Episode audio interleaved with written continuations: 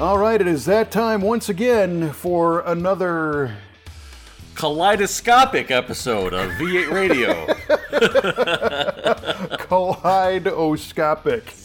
That's ah, right. Very nice. Wow. Uh, Thank well, you. Thank uh, you very much. Uh, I'm your host, Kevin Oeste, joined as always by our esteemed co-host, Mister Mike Hubal Clarke. Hey, I have to give full credit to my wife for that word. I, so I was talking to her t- today, and I said, I need an overselling adjective. And she's like, she's looking through her phone. How about, give me a letter. I'm like, K. Kaleidoscopic. I'm like, done. Kaleidoscopic. That works. And that's not what happens when you uh, smash a couple of microscopes in, into each other. You know, you collide the scopics.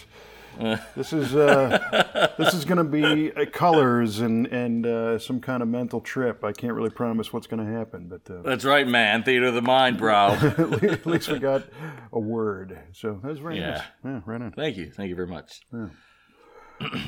All right, well, uh, typically here on V eight Radio, it's a car show or whatever, uh, and uh, we, we tend to start these off with uh, an automotive trivia question, uh, which is riveting, I'll tell you right now.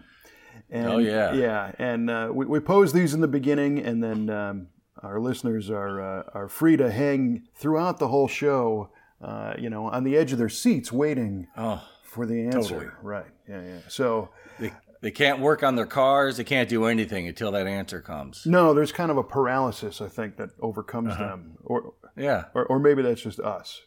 It's the kaleidoscopic effect. Yes. The, the kaleidoscopic-induced mental paralysis that we, yes. we suffer from here at V eight yeah. Radio.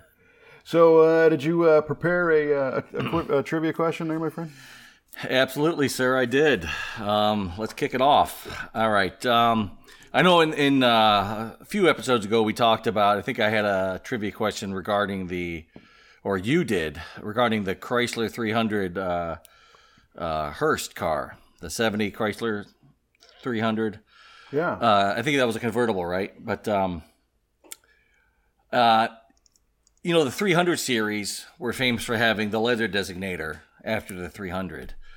And what was the first year that Chrysler did not use that letter designator on the three hundred? Hmm, that's a good one. Boy, that's a good piece of minutia right there. yeah. That, that is trivial. yeah. Well, it's a trivia question. Uh... Could it be a trick question, though, is the is the big question. Because wasn't the very first three hundred just a three hundred? I don't know. Was it? In, uh, what was that, fifty-five? Mm-hmm. And then they started the letter designation after that. So I think that could be it. So I, I'm going to say the fifty-five Chrysler three hundred was just a three hundred with no letter. fifty-five, Kevin says. Yeah, yeah. And this is just about the farthest thing possible from my mind right now. So if I'm wrong, uh, I'll own it. Okay. nineteen fifty-five, because it was just a three hundred. I'm pretty sure, yeah. Just a three hundred. Okay. At this, All right. At this juncture. That is in the books. Yeah, right on. All right, well... Um, I'll throw one right back at you then. All right, let's do it, bro. So, uh, as you're aware, uh, mm. the, the Pontiac motor division is... Don't you do it to me. Unfortunately, no longer with us. That's correct. The, the, uh, the esteemed vehicles of the Pontiac brand have not been produced for some time. So, my question to you is, when did the last U S sale-bound Pontiac roll off the assembly line? Because uh, uh, uh, now, when you say when, how how deep down do I need to go? Well, when? Well, not like to the minute. A year, month, a uh, week. Okay, I, I will tell you if you can do year, month, year and month, that'd be sweet. And then if you knew what, right. what the car was. Um. Well, Pontiac, the last model to be sold by Pontiac, Pontiac was a two thousand nine. Um, So I'll say the year was two thousand nine. Mm. The month... January. And the car was a Solstice. January two thousand nine with a Solstice. Yeah. Nice, nice triple decker on that one. I could go one further. What color? Oh. Let's move along. Nothing to see here. All right. Well, the reason why I clarified that a little bit is because apparently um, there was a Pontiac branded product that was sold outside of the U S that uh, lingered longer production-wise. Oh. They continued to produce them after the U S version was done. So oh, that's interesting. Why, that's why I clarified All right. that a little bit. Yeah. Thanks for that. All right, that's your final answer. January two thousand nine, and it was a Solstice. And yeah. We're not making a guess on color. No. No, we're not. All right. Well, I mean, I think by the end of the line there, the um, I guess there was still some some inf- you know Pontiacs that people got excited about. Yeah. You know? Yeah. Uh, you had the G eight. Yeah. That was a great car. Yeah, yeah, it was. And even the Solstice was a great car with uh, its rear drive, uh, you know, handled like a go-kart. You know, I, I wouldn't buy one, but if you gave it to me... You'd keep it. I would keep it. How about that? uh, well, interestingly enough, I, I just heard the other day uh, that our, our mutual friend, Mister Chris Rahn, who owns the uh, Stubborn German Brewing Company here in yes, sir. in, uh, in the town that I live in, in Waterloo, Illinois, uh, is another former Fiero owner. Is that right? Yes, and a proud one at that. So, well, right on. Kind of a nod. Well done, fellas. Yeah, a nod to our previous episode where our topic was cars that you would keep if somebody gave you, and that was Solstice was high on your list. So. Yeah, it was right behind the Fiero. Yeah, yeah. I saw a pretty mm-hmm. neat uh, G eight yesterday, as a matter of fact. Um, Did you? Yeah, a red one, uh, clean, beautiful car. They, nice. Uh, they were cool. You ever drive one? I have not driven one. Sad to say. Yeah, they they feel very much like what they were going after, which was the uh, the V eight five Series B M Ws. Is that right? Yeah, very makes sense. Feel very much. I mean, interior stiffness and the, the handling, and I mean they've got mm. they got a lot more torque than that four point four B M W V eight, but uh, right, they're faster, but uh, they felt felt good. Yeah, and they can still be had for for a decent price too. Even the the G eight G Ts, uh, you can still find plenty of them out there for sale. Yeah. So if that's something that you're looking for, folks. It's right. there. Somebody gives you one, don't sell it. Yeah. See, I'd buy that. That's car I'd, you buy, huh? I'd buy a G. I'd buy a G eight G T. Absolutely. Yeah, yeah. I, I was actually looking at those, and and so was uh, uh, Trev, Trevor in our V eight Speed And Resto shop, uh, uh-huh. and I think he he landed on the C T S V instead of the uh, G eight at that point. I gotcha. Well, that's cool. That's cool. Yeah. Um, Uh, before we get too deep into uh, to our episode, I wanted to give a shout out to uh, this young man I work with at uh, Impact Networking. He started out as a truck driver with the company. He's a young kid, good kid, good car guy, all around, you know, good guy. Um, when the company expanded out to California, he went out there driving the truck, and uh, he ended up coming back recently, and he joined the sales team, hmm. and you know, really trying to make something better out of himself, and. Uh, He made his first sale, so I wanted to say congratulations, Schmitty. It was uh, well done. He's a good kid, and uh, he's going to do great things for us. So, very good. Well done, buddy. Well, congratulations there, Schmitty. Is he, uh, he's also a listener? He is a listener, a subscribed listener. Ooh, Ooh fantastic. Yeah, yeah. yeah. His, his real name is Mike Schmidt. I just wanted to get that out there. Good kid, real good guy. So well, we appreciate that uh, he's a subscriber, and uh, and it's good to hear uh, you know young guys climbing the ladder. Yeah, for sure. Yeah, I really like him. He's always just I hit it off with him as soon as he started the company. You know, he has a real good personality, easy to get along with. He's going to do real well. So does he have any? Does he have any cool cars of his own yet? He does not yet. not yet. So he's just he's getting his feet under him, and uh, when he makes his first million, then he'll get something. He's just a few few sales away from a G eight or a Solstice or a Fiero. That's right. That's right. You hear that, Schmitty? Yeah, there you go. Well, speaking of uh, of listeners who are also Pontiac fans, matter of fact, uh, uh, I'm going to throw a shout out too to uh, our friend Mo Zerlini. Mo is uh, a customer of ours who um, we currently have his seventy G T O back in the shop. It's gold. Ooh, uh, that with gold a, one. Yeah, yeah, Rammer three car.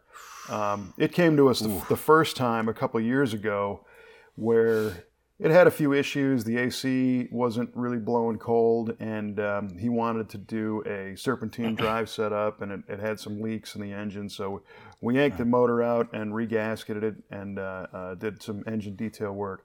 Put a Mar- nice. March uh, black hard coat serpentine system on it, and Good. Uh, worked that in with the original um, G M Harrison A C box on the firewall, so it wasn't a retrofit completely. Um, Oh, good. Yeah, but you can you can do that if you know what you're doing. So the, the factory stuff's all still there. It's factory air car. And uh, tuned it up and fixed a few things. And he's been in and out of the shop here and there with little maintenance things. But today the car's mm. in the shop getting a uh, Tremec uh, T K O five-speed. Mm. From uh, Mo. Yeah, from our friends at uh, Modern Driveline. And um, it's gonna it's gonna turn that car around. I mean, it's gonna be so much more fun than the automatic. Oh yeah, uh, to drive. And Mo is a uh, a veteran. He does a lot of. He's very active in veterans groups. Um, nice. uh, yeah, just a solid guy. Uh, Vietnam vet era. Um, always, oh, nice. always spending time with other vets and, and helping them out with stuff. And uh, he informed me the other day that he is also a listener to our V eight Radio podcast. Right on, Mo. Well, thank you. Yeah. Much respect, sir. Much respect. And he said, Uh, boy, I can't believe, uh, you know, the knowledge you guys have about these cars. And I said, or that we're completely full of crap. Just completely full of it. So it was cool to hear. And um, especially he's had a whole bunch of cars over his lifetime and, and uh, uh, is deep into this stuff. So it's, nice. It's always cool to work on that car, and good to see him and his wife, Karen, and they're always out doing stuff with it. So nice. So, real cool. Yeah. Real cool. That's a beautiful G T O, man. It's yeah, it is. It's great color. Oh yeah, good, yeah, it is. Good looking car. Drives really nice. Yeah. Um, and uh, you know, everything works on it now, so that's good. Looking forward to rowing the gears manually. Oh, that that T K O is going to transform that car. Mm-hmm. Oh my goodness. Oh, I can't wait to see more of that. We need a ride in that one. Yeah. Well, you have to come down. Yeah. Yeah. Well, it's never been a problem for me wanting to come down. I guess that's. That's possibly the same color as yours, or pretty close. Uh, it's close. I mean, it's called Signet Gold. I think in seventy, was it Aztec Gold or something like that? But it's the same. I think it's really, really close. Yeah, it looks totally different on the on the seven Coronado Gold or something like that. Yeah, I, I think on the smaller sure. car without the vinyl, it looks totally different. Yeah, you know. Yeah. I'm sure our other listener, Frank Simkowski, will correct me on my my gold, uh, on my color That's right. Uh, knowledge. Another G T O fan right there. My gosh. Yeah, that's right. It's a shout-out episode of V eight Radio. It is. It is. So, yeah, we encourage people to subscribe uh, on, on iTunes or whatnot, because you never know when you might come up. That's right. That's yeah, right. Right now. So uh, uh, what else is happening right now? We're still in the throes of the wintertime, which which yep. which blows. It does. It's blowing snow all over today. Yeah, yeah, I'll good. tell you what. Uh, yeah, I haven't I haven't gotten to do anything except just gawk at cars on websites and you know Facebook pages and and uh, and, and your stuff that you're throwing out there. And Trevor will text me some cool G T O pictures once in a while. Hey, we got four in the shop today. Look at that. Yeah. Like, great. That's great, Trev. Did he do that? Yeah, he did. Yeah. Because you know, so son the of other, a bitch. Yeah, well, the, the, uh, the other day, it was a really neat photo opportunity, and we'll, we'll throw this out on the, on the Instagram and on Facebook. Um, but we had the sixty-seven that we're restoring with the Phytech fuel-injected four hundred, and in the background, oh, yeah. on a stand, was the sixty-six three eighty-nine tri-power engine that's going into another sixty-six we've got in the shop right now. And then Mo's car was in the background with his seventy-four hundred, yeah. and you could see all the different Pontiac V eights with, I, th- yeah. I think we did the math, it was, it was uh, twelve hundred cubes and fourteen barrels worth of... Nice! Combination carburation and fuel injection, you know. Very nice. Yeah. And then behind that was uh, seventy-nine Trans Am that has one of them L S motors in it now, but don't tell uh, anybody. Don't tell your Pontiac friends. Tell everybody else. No, I'm not telling them nothing. mm-hmm. Mm-hmm. I remember, uh, I mean, one time I was out there, it was F-Body Heaven mm-hmm. in your shop. I mean, it was Camaro Central there. I, I, I swear...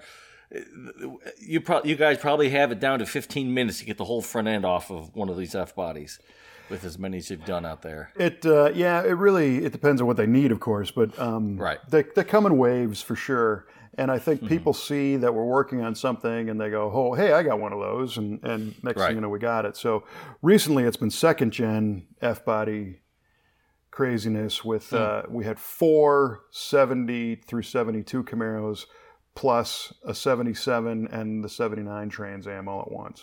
I mean, wow. it, it was crazy. So it was Pontiac That's and Chevrolet. Really cool. Yeah, and then right now a bunch yeah. of G T Os. Uh, and then we, we just went through uh, about, f- we've got a sixty-five Mustang, a sixty-seven Mustang. We're just sending home another sixty-seven. Wow. So, yeah. Oh, man.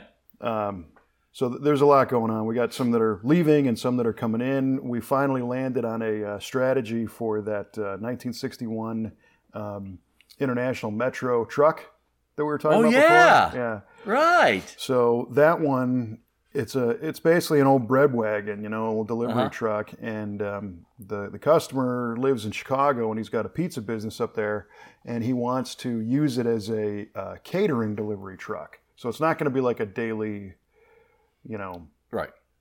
delivery all the time. But for, for uh-huh. big orders and cool stuff, he's going to use the Metro. And the Metro is International's version of like the Divco uh, milk mm-hmm. milk truck that everybody knows and loves. Right. A little, you know, not quite as common though. The I think I don't know production numbers, but it seems like uh, the Divcos are are a little more popular. So it's neat to have kind of a weirdo that's even a weirdo version of the weirdos. Yeah. You know? that, uh, a weirdo of a weirdo. Yeah. That's perfect. And uh, we've been kicking around what to do with this thing because he, he wanted it to be uh, more reliable and, and easier to drive because this thing is, everything is manual. Manual steering, oh, manual brakes, and the steering wheel is, you know, twelve feet in diameter and, and you can't really see out of the thing very well. Manual brakes, uh, manual uh-huh. shift. So um, the uh, the V eight team did some math. Uh, uh, Rod and Trevor and, and Tyler and the guys in the mechanic shop scratched their heads and looked at it and determined that the wheelbase is, uh, I think, an inch and a half off from a, uh, a late model Tahoe, Chevrolet Tahoe. Oh, yeah. So we ended up obtaining a two thousand three Uh, Chevy Tahoe that had a little damage in the door, but the whole chassis uh-huh. is perfect, and it's a one hundred thirty-one thousand mile two-wheel drive five point three oh. liter Tahoe. So we're going to pop the body off the Metro, move the chassis out, drop it on the Tahoe. Nice. Oh, that'll be great. It it should be pretty cool. Yeah. And yeah. We we scoured the universe looking for the right Tahoe. Uh-huh. Um, because the, the customer's got a, a you know a budget window that this thing we got to kind of fit it in, sure. so so we couldn't spend you know we couldn't buy a two thousand eighteen Tahoe for forty grand you know right right and we were a little concerned with getting a, a wrecked one out of a junkyard um, uh-huh. because we kind of wanted to be able to drive the thing uh-huh. to see what the chassis needed you know if it uh-huh. transmission shifted right and all that stuff. Right. Because he doesn't necessarily want this to be a showpiece underneath. It's got to be functional. Mm. Right.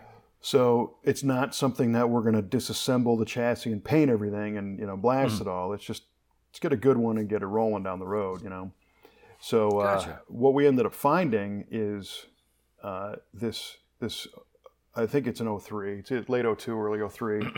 And uh, the guy selling it, um, was driving it up until the other day, um, even after the little wreck in the door, and uh, uh, had parted out the transmission, um, but the rest of it was complete. So we mm-hmm. we got the thing for a song, um, I think a couple grand plus delivery, and it wasn't mm-hmm. wasn't very far.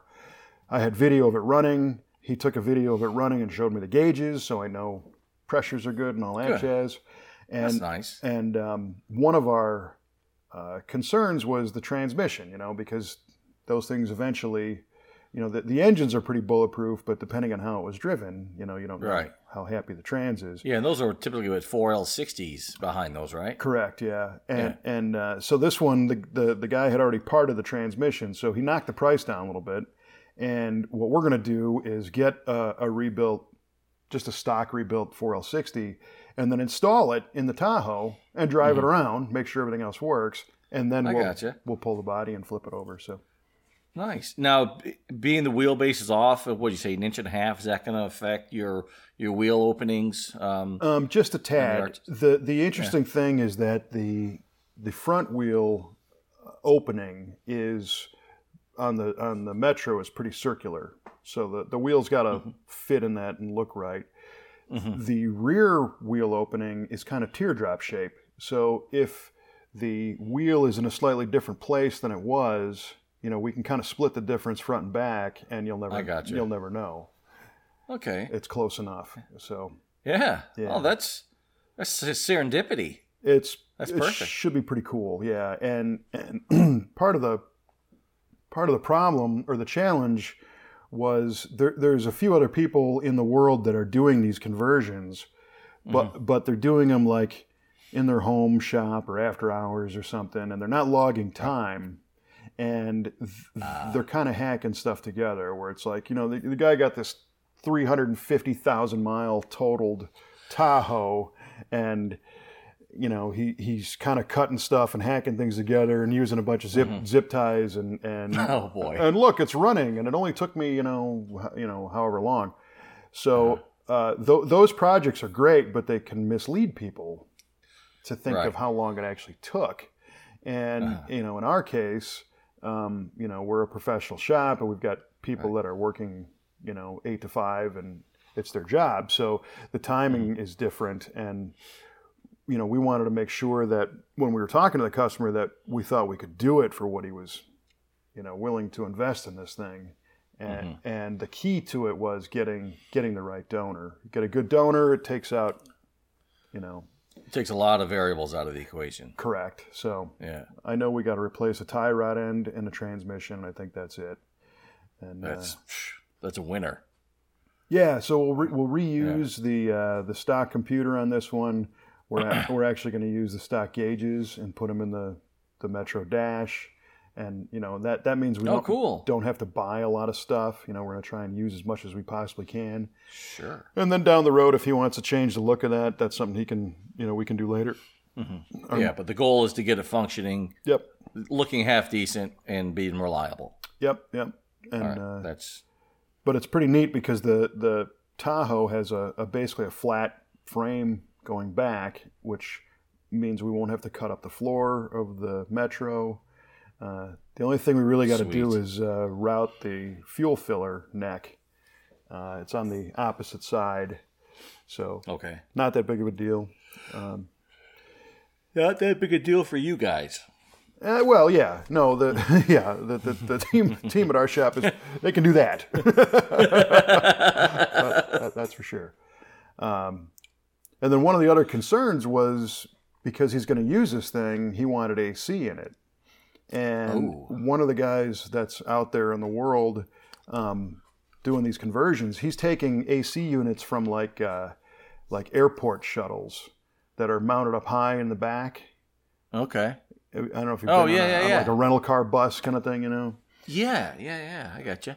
and... Um, And this dude's like, yeah, I can put one of those one of those in for a few hundred bucks. Well, it turns out he's got a junkyard that has a bunch of these commercial vehicles, and he, uh, he himself goes and unscrews them and takes all the junk out and installs it.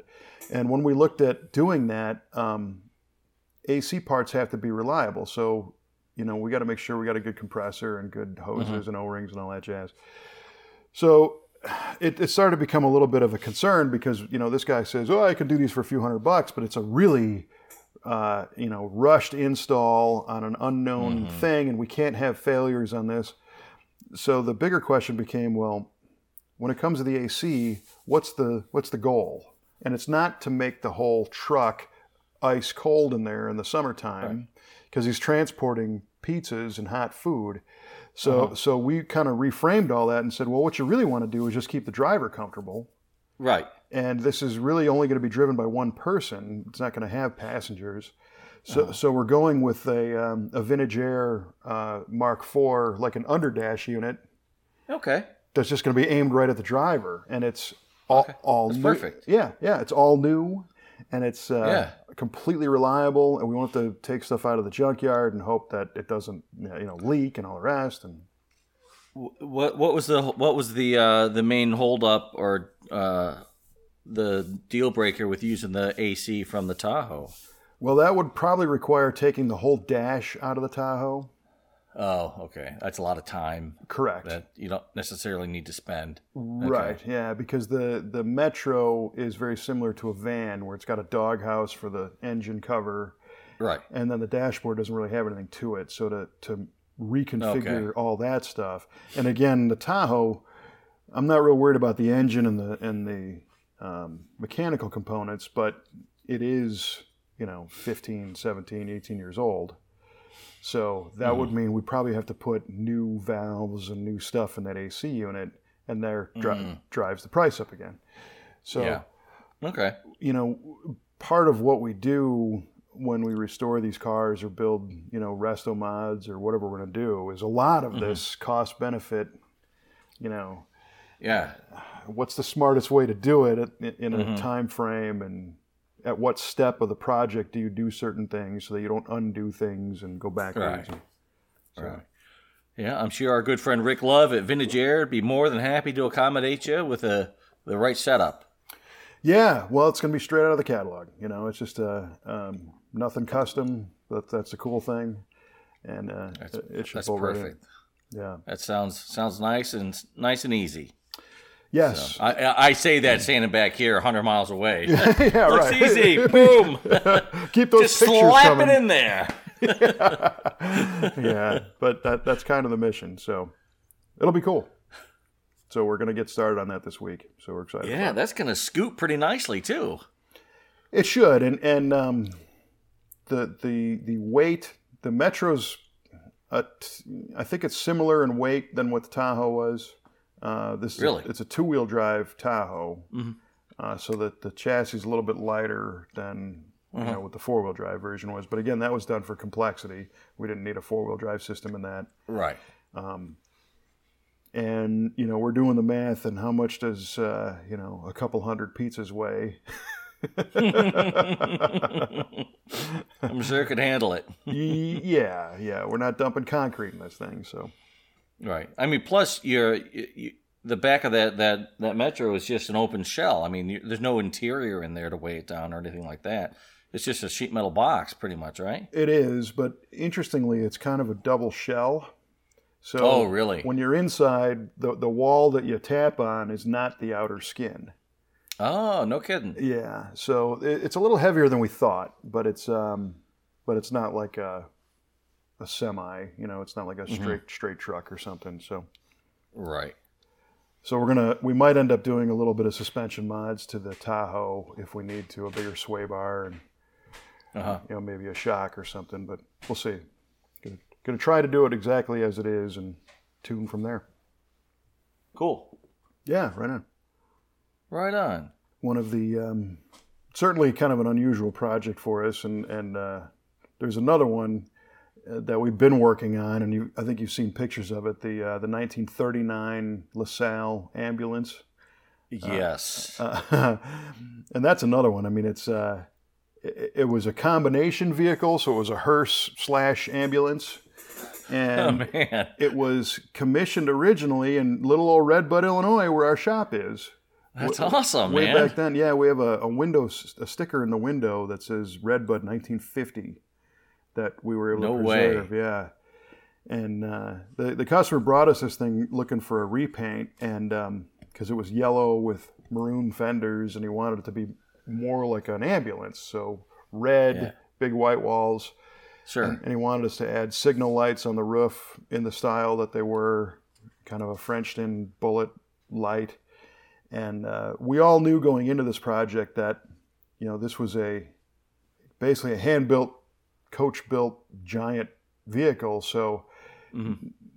you know, the, the standards were a little loose as far as how things went together.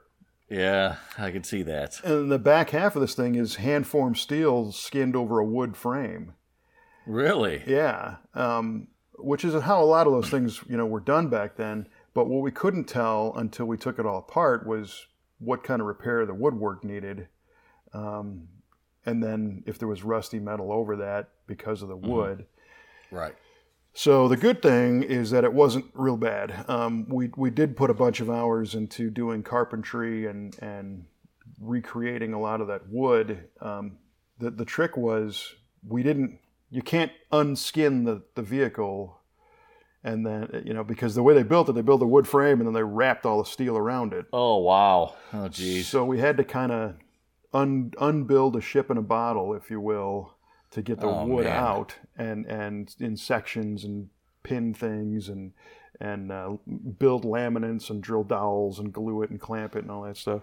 But wow. Uh, yeah, but we have, uh, we used an outsource for some of it, and uh, we have a guy, his name is Brad, on staff who can do all that and, and has done just a tremendous job of, of basically reframing a lot of the interior of this thing. All right. And shout out to Brad. Yeah, and uh, and that one is turning a corner right now and going from the woodwork and the metalwork phase into bodywork, and we'll start...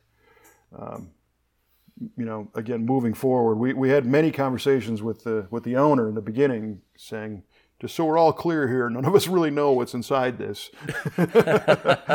And he was, don't blame us when nothing but termites come out. Well, yeah, but but it wasn't that bad. But he was uh-huh. uh, uh, he's been super great to work with. He he understands how these things can go, and mm-hmm. he loves seeing the photographs on the website and following along, and he just. Really impressed with the craftsmanship. We all are, of you know what the team is doing, and right. uh, it was it's cool. He he's, he doesn't live very far away, uh, so he stops in every once in a while and checks it out. And um, cool. Yeah, it's just you know there was a little bit of a detour because of the unforeseen wood and metal work, which yeah. you know as you know, unfortunately, you know a lot of these projects have that. Yeah, um, and but, that's the biz, right? I mean, you're going to run into weird things, so you got to improvise, adapt, and overcome. Yes, and, so. and on two fronts, though. The one front is the physical yeah. labor. The other front is preparing a customer ahead of time, you know, that this could happen, and how do you feel right. if it if it could, if it you know, sure. if that's a possibility. So mm-hmm. um, we we were able to contain those costs as best we could, and uh, to his approval and liking, and, and move on. So it's great. So that's pressing forward now, which is cool. Nice. Very yeah. cool. Yeah, yeah, yeah. And that's going to be, uh, you know, like I said, it's going to be bright red, and it's going to be kind of a parade vehicle. And uh, because it was a Hurst ambulance combination ambulance. vehicle, uh, it's going to look more like an ambulance, but we were all joking. Apparently, it, you know, our, our guys claim it's haunted, and it's been named. They named it Josephine for some reason. I don't know who, really? who jo- Josephine was, but... Uh, When we told Sounds the like owner, a good haunted name, yeah, kind of does, you know, like a flapper yeah. era, you know, yeah, right, right, nineteen thirty-nine exactly. name.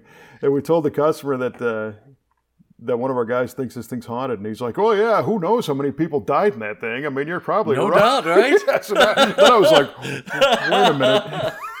Well, that does double duty. I mean, if the guy expires on the way to the hospital, boom, you got your hearse. That's well, yeah, you exactly. Go. You know, you just uh, flip the. The sign in the, the window. Sign in the window. Right.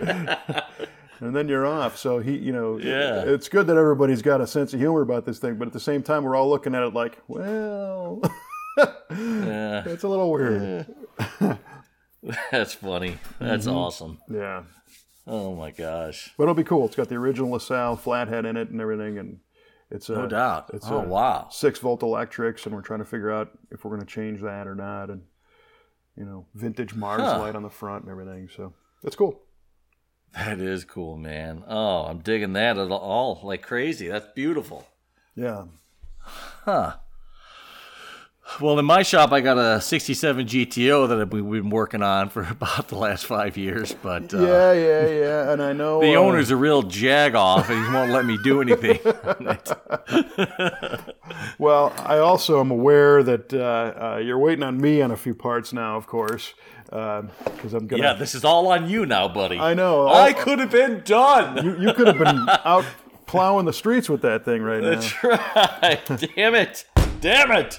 Uh, but uh, I, I'm, I'm getting you some some A R P stuff to to get that motor screwed back together. And, and mm-hmm. um, the good thing right now is that the economy is real strong and, and people are working on a lot of stuff. The bad thing is that uh, that also means there's a lot of parts on back order. And we're waiting for things. And um, right. Well, that, we talked about this before, like a lot of your, your big box uh, stores, your Summits and, and the like, tend to get their orders placed first, and then right. your not as high volume retailers or dealers will will go second, and so on. Correct. And then there's some so. stuff that's just everywhere. You know, nobody's got it. Ah, I um, got you. Which, you know, from from what our friends at A R P have told me, um, I think right now you're glad that that does not have a uh, Power Stroke diesel in it. Because, oh, really? Uh, because their diesel head bolts, they're way behind on, on production, which is a gr- great problem, you know. But every everyone they can kick out is accounted for. So, holy cow! Yeah, but it's all good. I, I mean, that's good for A R P, but bad for Ford, I think. Well, these are not necessarily repair pieces. These are guys that are uh-huh. building pulling trucks and oh, I got you. you know, the guys you. that are drag racing those things and. You know, the diesel world is, is high performance. I mean, these people are building the heck out of these things. Yeah. And, uh, and rolling a- coal. That's it. You know, and it, it's an unbelievable. An A R P stud in some cases will will take one hundred P S I. You know, in a wow. in a turbo diesel application, whereas your Oof. factory Ford stuff, you know, that's those cylinder heads would land in the next county at that point. Yeah. Those torque to yield bolts will yield. Right. Yes, yield all the way through the air. So right, yield out to the next county. Yeah, yeah. Oh, brother. Well, that's cool, man. Oh, yeah. I uh, I actually saw Randy the other day. He's like, "Hey, did you get your bolts yet?" I'm like, "No, not yet, not yet." No, so, no. But I, we're working on it. I will follow up again tomorrow, yeah. and but we'll make sure we get it. Yeah, he's he's super patient though. He's so uh, he's uh, he's cool. He's not uh, not up my up my caboose about it, so that's good. That is good. Well, and at least at, at the same time, it's just an engine. It's not like you got the whole car over there. Exactly. Scattered all over his garage. Yeah, not like our other buddy Joe, who's got his Mustang in his in his place, mm-hmm. and he's been working on that uh, since since the fall. So yeah, well, he's making good progress with that though. He's got a lot of the sheet metal replaced, and I, I know he was talking with you about it mm-hmm. at P R I a little bit. Um, I think he's got to finish up the torque boxes, and he's almost done with all the metal work on that thing. Good for him. That's great. Yeah. Yeah. Yeah. yeah. It's great progress. Yeah. He yeah. does good work. Like, uh, he's a good guy to know. Well, you know, a lot of that is uh, just being tenacious and sticking with it. Yeah. Yeah. You know, it's a good point. Putting putting the hammer down and, and not getting scared off by some of that stuff. You know, the, yeah. the, the problem with, you know, doing a lot of the sheet metal repair is that when you're doing a whole bunch of panels that are not original, uh-huh. everyone's got its own little nuance. And they all have to fit together somehow. So they all got their own little personality. Yeah, and and you got to figure out what it is and correct it. Right, right, exactly. Yeah. So, but that's uh, that's all part of the game. Yeah. Mm-hmm. Mm-hmm. Right on. So what else uh, we got going on? Uh, I, I just. We're we're right at that, that part of the, the year here in the Midwest where uh, a lot of people aren't really thinking about, um, they're not doing much with their cars because it's so cold out. And then the first nice day, they all, they're all out on the road, you know, and, and uh, you know, we get a lot of people coming by looking for stuff. And, you know, you mentioned Rick Love before from Vintage Air. I had talked mm-hmm. to him a while ago saying, hey, do you, do you guys sell a lot of A C systems for these cars in the wintertime? Because if it's me, you know, if my car's down for the winter, that's a great time to tear it apart and do an A C upgrade or do right. suspension rebuild or whatever. And he goes, he goes, you know, when we get the calls on the first ninety degree day.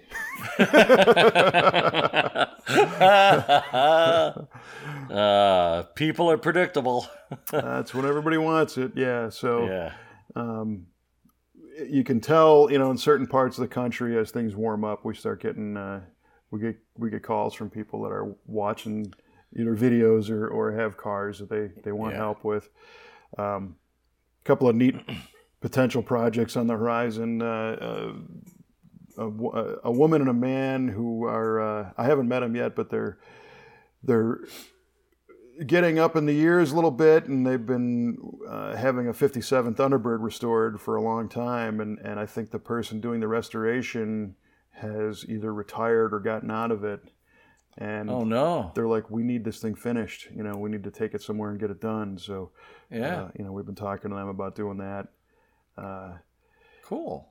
Yeah, and we did that Coyote powered T-Bird a few years ago, and this one I sure think did. is a, a a three twelve car. It wouldn't be the Coyote, but um, you know, we're familiar with how those things work, so be a, be a little bit different. And and along those lines of a, a fifties Ford, we talked to a guy the other day about doing a, uh, a fifty-five uh, Ford F one. I think fifty-five is first year for the F one hundred, so it's an F one hundred. But but he wants the Coyote swap, and you know, really? the cool. He's got a, a I think he's got a, a Fat Man chassis in the whole thing, so that'll be a, a neat little hot rod pickup truck if we uh, land on a strategy for that one. So. It's cool. That's that's the thing in this business. There's, you know, you never know who's going to call tomorrow and what kind of, right. You know, whatever the thing is, and you, you, the team kind of wraps their mind around whatever that project was. And yeah.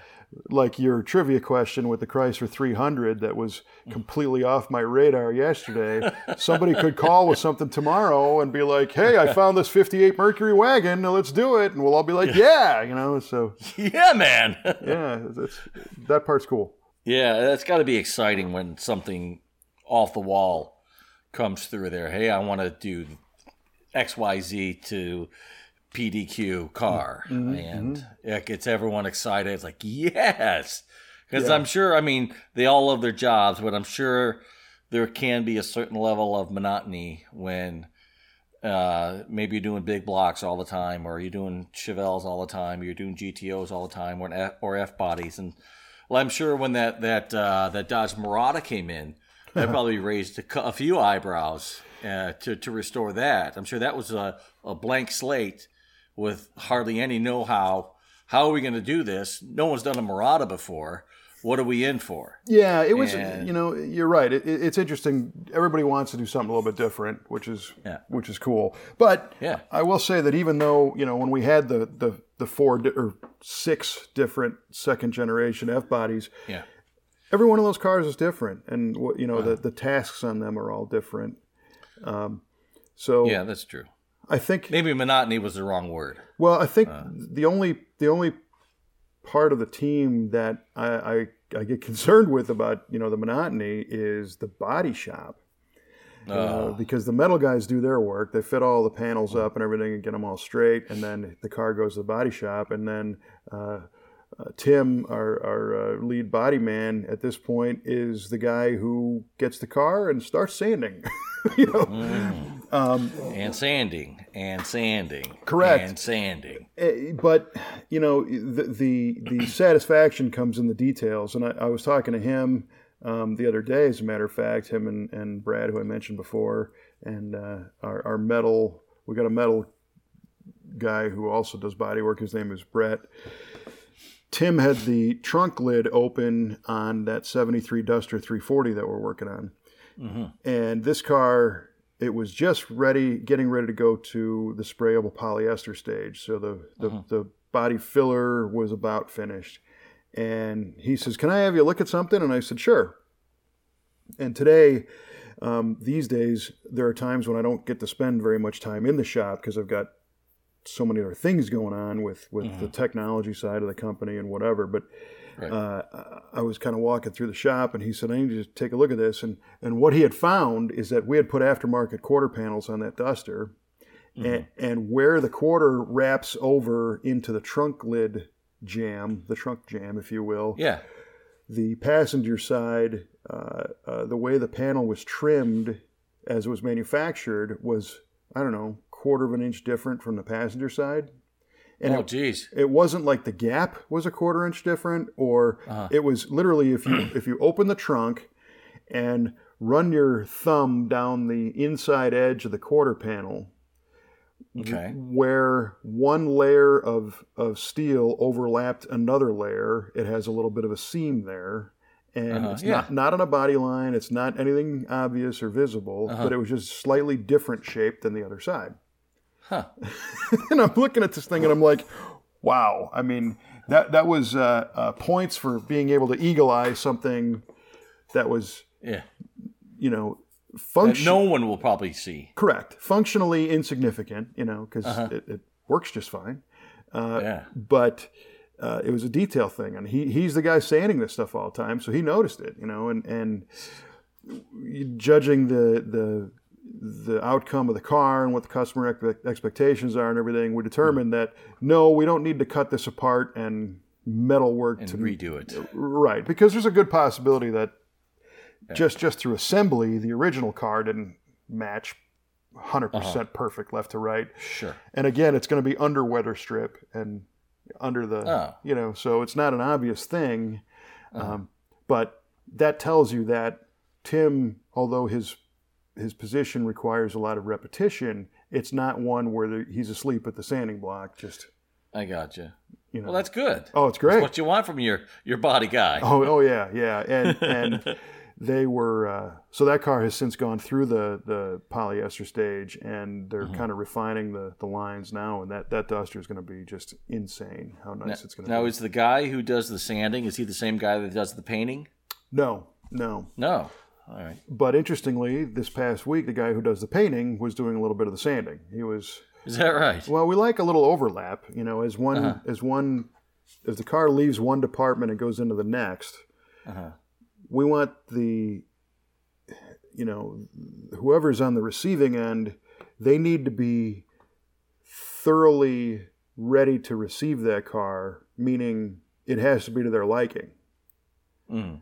You know, it's well, got... And also, you want, you want the guy receiving the car to have an appreciation for the guy who just did that work before him as well, so he understands... what he's going through oh, yeah. when he receives that car. Yeah, and the good thing is there's there's definitely that appreciation because yeah. you know, most of our, our the people in our shop have had positions, multiple positions, you know, the, mm-hmm. the, the painter has done body work and the body guy has painted before too. So mm-hmm. they understand each other's jobs, but you know, if you envision a, a relay runner, you know, handing off the baton from one to the next, you want to make sure that the the painter understands the car before it leaves the body shop side, because that's still the opportunity to say, hey, you know what? I'm looking at this and I see a little thing over here I want you to address or whatever. I gotcha. So they, they do an inspection between one step to between the next. Between handoffs. Yeah. So. And that makes all the difference because I, I've seen I it believe in, that. in the past where people don't pay attention to that and, and the The metal shop will weld up some stuff and just kick it kick it down the road to the next guy, and then the body shop has to make a correction or refit something or improve mm-hmm. something, and then they might not care, so they'll kick it off to the painter, and then the painter's got to deal with it somehow. But in, in our case, everybody works hand in hand as the car goes through those steps, so that when the painter gets it, he's ready, you know. And and yeah. it's what he... So he knows what he's going to be getting. Oh, yeah, yeah. And they yeah. work together on that, so that's cool. Yeah, so so there should be no surprises. Right, and we actually have uh, uh, printed checklists where um, each before the car leaves the metal shop, it goes into body, and before it leaves body and goes to paint, uh, we have a... Uh, the technicians themselves follow the checklist and make sure all the details mm-hmm. are handled, but then they'll, they'll get uh, uh, Kelly, who runs the shop, uh, or myself... and say, okay, it's time for you guys to sign off on this.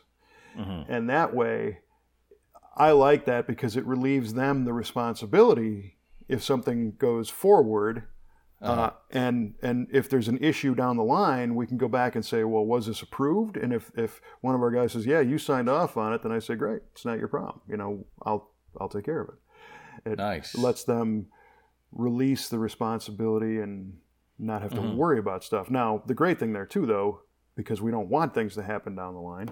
If right. you know, you look at the checklist and go, hey, this one wasn't signed off on, let's get somebody to check off on it. And it's not that we're necessarily micromanaging them or uh-huh. looking over their shoulder. It's it's kind of, they get to present the car. They get to say, okay, I've, uh-huh. I've been through it. I got everything checked. Just need you to give it a final, you know, once over. And if there's anything you want uh-huh. us to do, we'll do it. If not, moving on, you know. And that's noted as opposed that's to... Ver- that's very reasonable.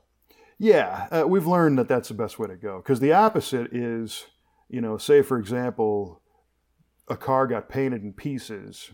And when it goes to reassemble it, if something doesn't fit quite right, who's responsible?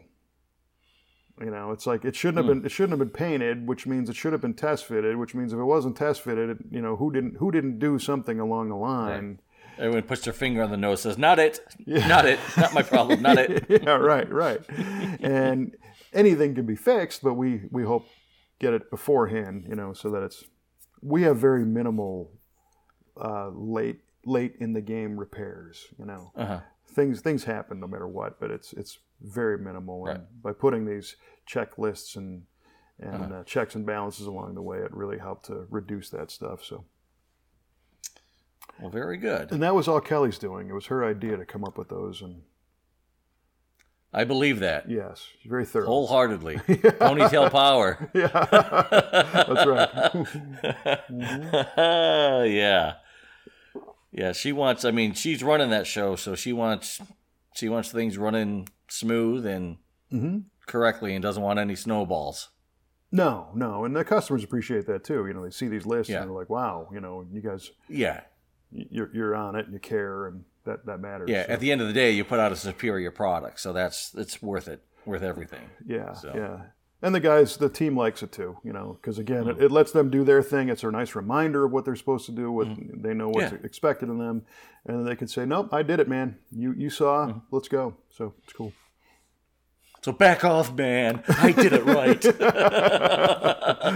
Sure, there are times they want to tell me that. Back off, Mister Albatross Manager. Get yeah. out of here. That's right, Mister Seagull. Yeah. Oh, boy. oh, I hope they get a good laugh out of that. yeah, I'm sure they will. Always at my expense, which is just fine. well, you know, that's how it works. you're just trying to score points over there. That's what you're doing. That's right, man. uh, wow. Well, hey, it looks like this one has gone by pretty fast, my friend. Yeah, it has. It really has. Uh, Good stuff. It's all the show prep that we did. Well, it's, we're pros. I mean, I, I mean, just went right down the script. You know, you're, you're talking about that checklist. Yeah. I skipped yep, the line check. on page two. I don't know if you check, caught that. Check, check. Got it all. It's all good. yeah. All right, so let's try this uh, trivia question thing because I can I can feel the eyes on the back of my head of all of our listeners who are saying, "What is mm-hmm. it? Darn it! God dang it!" All right, uh, I asked you what year Chrysler first stopped using the letter designator on their three hundred series. Right. And you, Kevin, said nineteen fifty-five, had no letter. And Kevin, you are absolutely right. Nice. Really? The nineteen fifty-five, yeah. It was actually called the C three hundred, but that was not a letter car because the fifty-six was the three hundred B. Right. I would have accepted that answer, or I would have accepted nineteen sixty-six, because sixty-five was the three hundred L, and sixty-six had no letter designator. Yeah. So yeah, either yeah. one of those answers the judges would have accepted, but you picked the one I was hoping you would pick, nineteen fifty-five. So congratulations. Wow, I'm uh, I'm a little bit uh, impressed with myself that I got that lucky. Nicely done. Yeah. Nicely done. Yeah. Right on. Cool. Now I get to be a three-time loser on this next question. I'll, I'll give you the chance to be a four-time if you want to take a stab at the color. Oh, scheiße. Uh, all right, so this question was, when did the last U S sale-bound Pontiac roll off the assembly line? Mm-hmm. And you said because they they basically shut the plant down in oh nine or, or ended the brand in two thousand nine, that your mm-hmm. guess was a January two thousand nine Pontiac Solstice. Yeah. Of unknown color. Of unknown color. And the truth is that the Pontiac brand reached the end of the era on a Wednesday. I could have given you a five chance. God dang it. uh, it was in January of two thousand ten. Ah! Son of a biscuit. Yeah, yeah. They they tried to wrap it up in December, and a few, I guess, uh, they made one hundred G sixes in, in January. So the car was a G six. It was a G six. Gosh darn it. And not a Solstice. Uh, oh, man. And it was white. But it was a Pontiac. It sure was. Uh, so you're off just a bit. Um, the production went through the rest of two thousand ten, satisfying, uh, um, interestingly, uh, a, a, G, a car called the G three Wave, which was a... Never heard of it. No, I didn't either. But that was a Canadian Pontiac that was actually really? built in Mexico. So it skipped right over the U S and went north. Hmm. And they made those... Right over the wall. Yeah, right. uh, that's it. Uh, and that was in uh, two thousand ten, so... So, yeah, unfortunately. Well, uh, I didn't have high hopes for that one, but I, I got the month right, which was just a year off. Right. That's a year, my uh, friends. Yeah, pish posh. Yeah.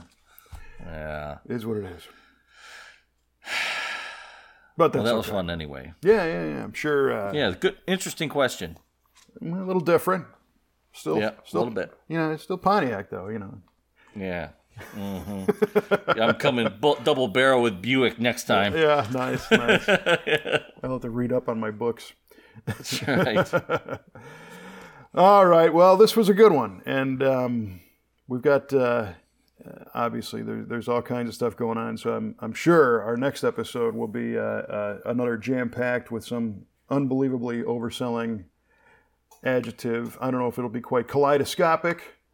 Hmm, few things are. Yeah. Hopefully it's not, uh, uh, you know, colonoscopic.